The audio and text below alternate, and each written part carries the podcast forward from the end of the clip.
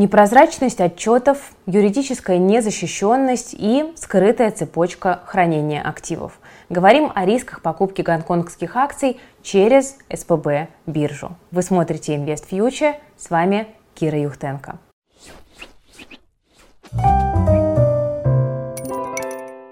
Друзья, вы наверняка уже слышали, что 20 июня на СПБ бирже стартовали э, торги акциями Гонконгской биржи. Пока сделки могут совершать только брокеры, а у частных инвесторов доступ появится через месяц-полтора. И этому можно только порадоваться, потому что у нас есть достаточно времени, чтобы разобраться, стоит ли совершать сделки с новыми активами или лучше обойти их стороной. Ну, для начала давайте обсудим, как устроена сама гонконгская биржа и что нужно знать инвестору о компаниях, которые там торгуются. Итак, Гонконгская биржа – одна из трех основных торговых площадок Китая и одна из крупнейших бирж мира. Совокупная капитализация превышает 3 триллиона долларов. На Гонконгской бирже зарегистрировано более двух с половиной тысяч компаний, а индекс Hang Seng включает в себя 66 наиболее крупных и ликвидных эмитентов. Среди них Alibaba, Lenovo, JD, Geely, Xiaomi и другие. PE Hang Seng в два раза ниже S&P 500. Дисконт не случайен. Он связан с юридическими и инфраструктурными рисками гонконгских акций, о которых чуть попозже. Ну и также с политикой властей КНР, которые периодически берутся за регулирование то IT-технологий, то банковского сектора, там, электронного образования и так далее. Средняя годовая доходность индекса за последние 10 лет э, это там, чуть ниже 3,5%. Это не космос, как вы видите. На СПБ бирже сначала к торгам будут допущены 12 компаний из индекса, далее планируется расширение списка гонконгских ценных бумаг до 200 к концу 2022 года и до 1000 в течение 2023 года. Среди 12 гонконгских акций, доступ к которым мы с вами скоро получим, 4 нам точно хорошо знакомы.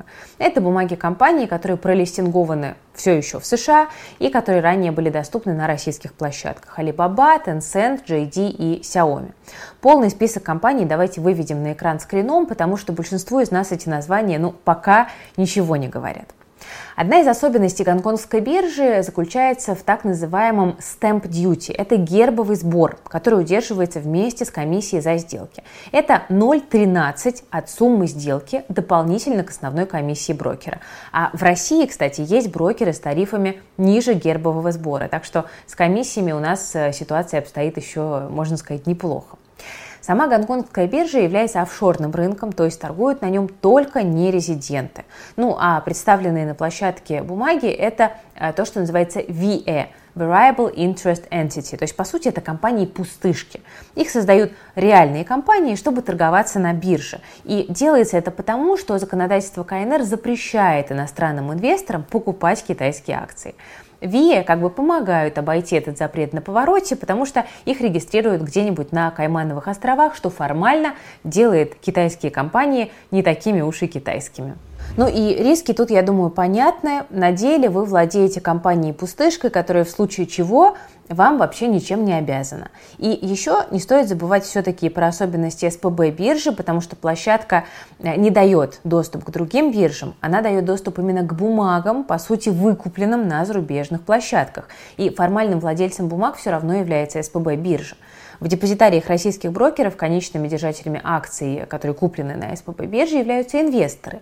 Но для вышестоящих международных депозитариев держателем выступает СПБ банк. Это вот та ситуация, которая сейчас очень сильно обнажилась в этом году. В случае с гонконгскими бумагами ситуация вообще переходит все грани абсурда, потому что мы покупаем ценные бумаги компании «Пустышек», не являясь их конечным держателем в глазах самих эмитентов. То есть вы покупаете ВИЭ, владельцем которых выступает СПБ биржа. Ну и помимо этого вопросов хватает и к самим эмитентам. Непрозрачность китайских компаний – это такая давняя история. Вот самый яркий пример – это Luckin Coffee, наверняка вы помните, э, которую называли конкурентом американского Starbucks, но э, после выявления массовых приписок в отчетности ее акции рухнули и компания с позором ушла с биржи NASDAQ. Американцев вообще очень напрягает закрытость китайских компаний, которые ставят инвесторов под угрозу. Вот в конце 2020 года власти США приняли законопроект, направленный против китайских компаний, отказывающих американским регуляторам в доступе к аудиторской отчетности. Вы не открываетесь, мы вас убираем. Уже в следующем году из-за новых правил около 150 китайских компаний могут быть делистингованы или добровольно просто уйти с американских бирж. Это, конечно же, негативно скажется на котировках и на местных биржах, и российские инвесторы за это точно спасибо не скажут. Окей, мы разобрались с особенностями самих гонконгских акций, но как обстоит дело с санкционными рисками? Это очень больная тема. Ну, одно из основных преимуществ новых активов, о котором заявляет СПБ биржа, в том, что расчеты будут идти без участия европейских клиринговых компаний Euroclear и Clearstream. Но это вовсе не повод для нас расслабиться и начать скупать гонконгские акции как не в себя, как только появится возможность, потому что цепочка хранения активов все еще не прозрачна.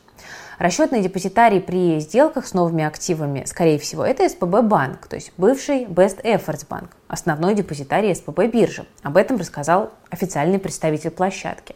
СПБ банк для хранения расчетов по иностранным ценным бумагам использует несколько международных депозитариев. И Ходят слухи, что сделки с гонконгскими акциями будут проходить при участии Bank of New York Mellon, то есть судьба инвесторов опять зависит от западной финансовой инфраструктуры. СПБ биржа не подтвердила, но и не опровергла эту информацию. Но известно, что площадка уже давно сотрудничает с Bank of New York Mellon. Хотелось бы тут как-то вот больше конкретики. СПБ биржа сама не под санкциями, но Евросоюз ограничил работу НРД, часть акций с СПБ биржи заблокирована оказалось. Если Евросоюз США введут санкции против СПБ банка, да, бывший Best Efforts банк, то инвесторы могут просто потерять доступ ко всем оставшимся бумагам. Будут ли китайцы рисковать своими отношениями с Западом ради присутствия на СПБ бирже? Ну, вопрос, я думаю, э, риторический. Да? Ответ вы примерно можете э, предположить. А будут ли санкции против СПБ банка? Никто не знает. Надеюсь, что нет. Мне жаль, но это еще не все. Еще один инфраструктурный риск – это валюта расчетов, потому что торги будут проходить в гонконгских долларах. То есть, по сути, они привязаны к долларам американским. С 1983 года местный регулятор держит курс в диапазоне там, 7,8 э, за 1 доллар. То есть получается такой прокси-доллар.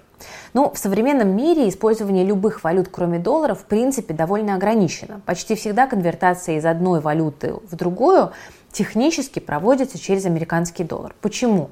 Потому что наиболее развита система расчетов, э, простите, кор счетов именно в долларах.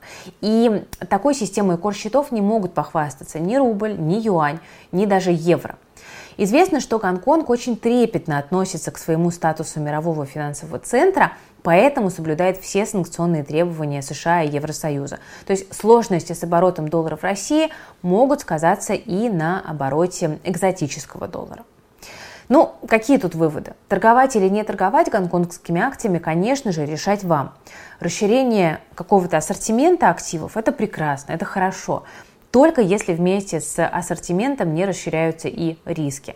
Есть ощущение, что в этой ситуации их ничуть не меньше, а в некоторых аспектах даже больше, чем у американских и европейских акций. Поэтому не говорю, что не нужно покупать, не говорю, что нужно как-то там винить СПБ биржу за то, что она ищет новые пути э, получения денег да, в той ситуации, когда ну, фактически она столкнулась э, с такой очень жесткой ситуацией. Мне очень жаль, что это произошло с СПБ биржей. Но именно с позиции инвестора, который взвешивает для себя риски, э, просто не нужно э, видеть в гонконгских акциях какую-то вот прям спасительную тропу, по которой мы все пойдем и выйдем в какой-то дивный новый э, бессанкционный и безрисковый мир. Это не так. И вот задача этого видео именно в том, чтобы подсветить эти риски, чтобы вы, покупая или не покупая акции на СПБ бирже через Гонконг, просто понимали, что вы делаете. Я думаю, что история нас уже научила,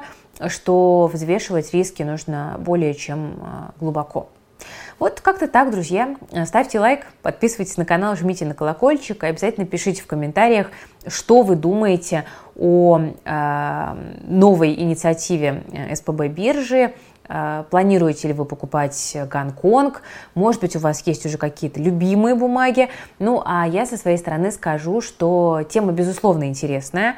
И мы в ближайшее время сделаем также обзор вот первых 12 эмитентов. Спешить, в принципе, пока особенно некуда.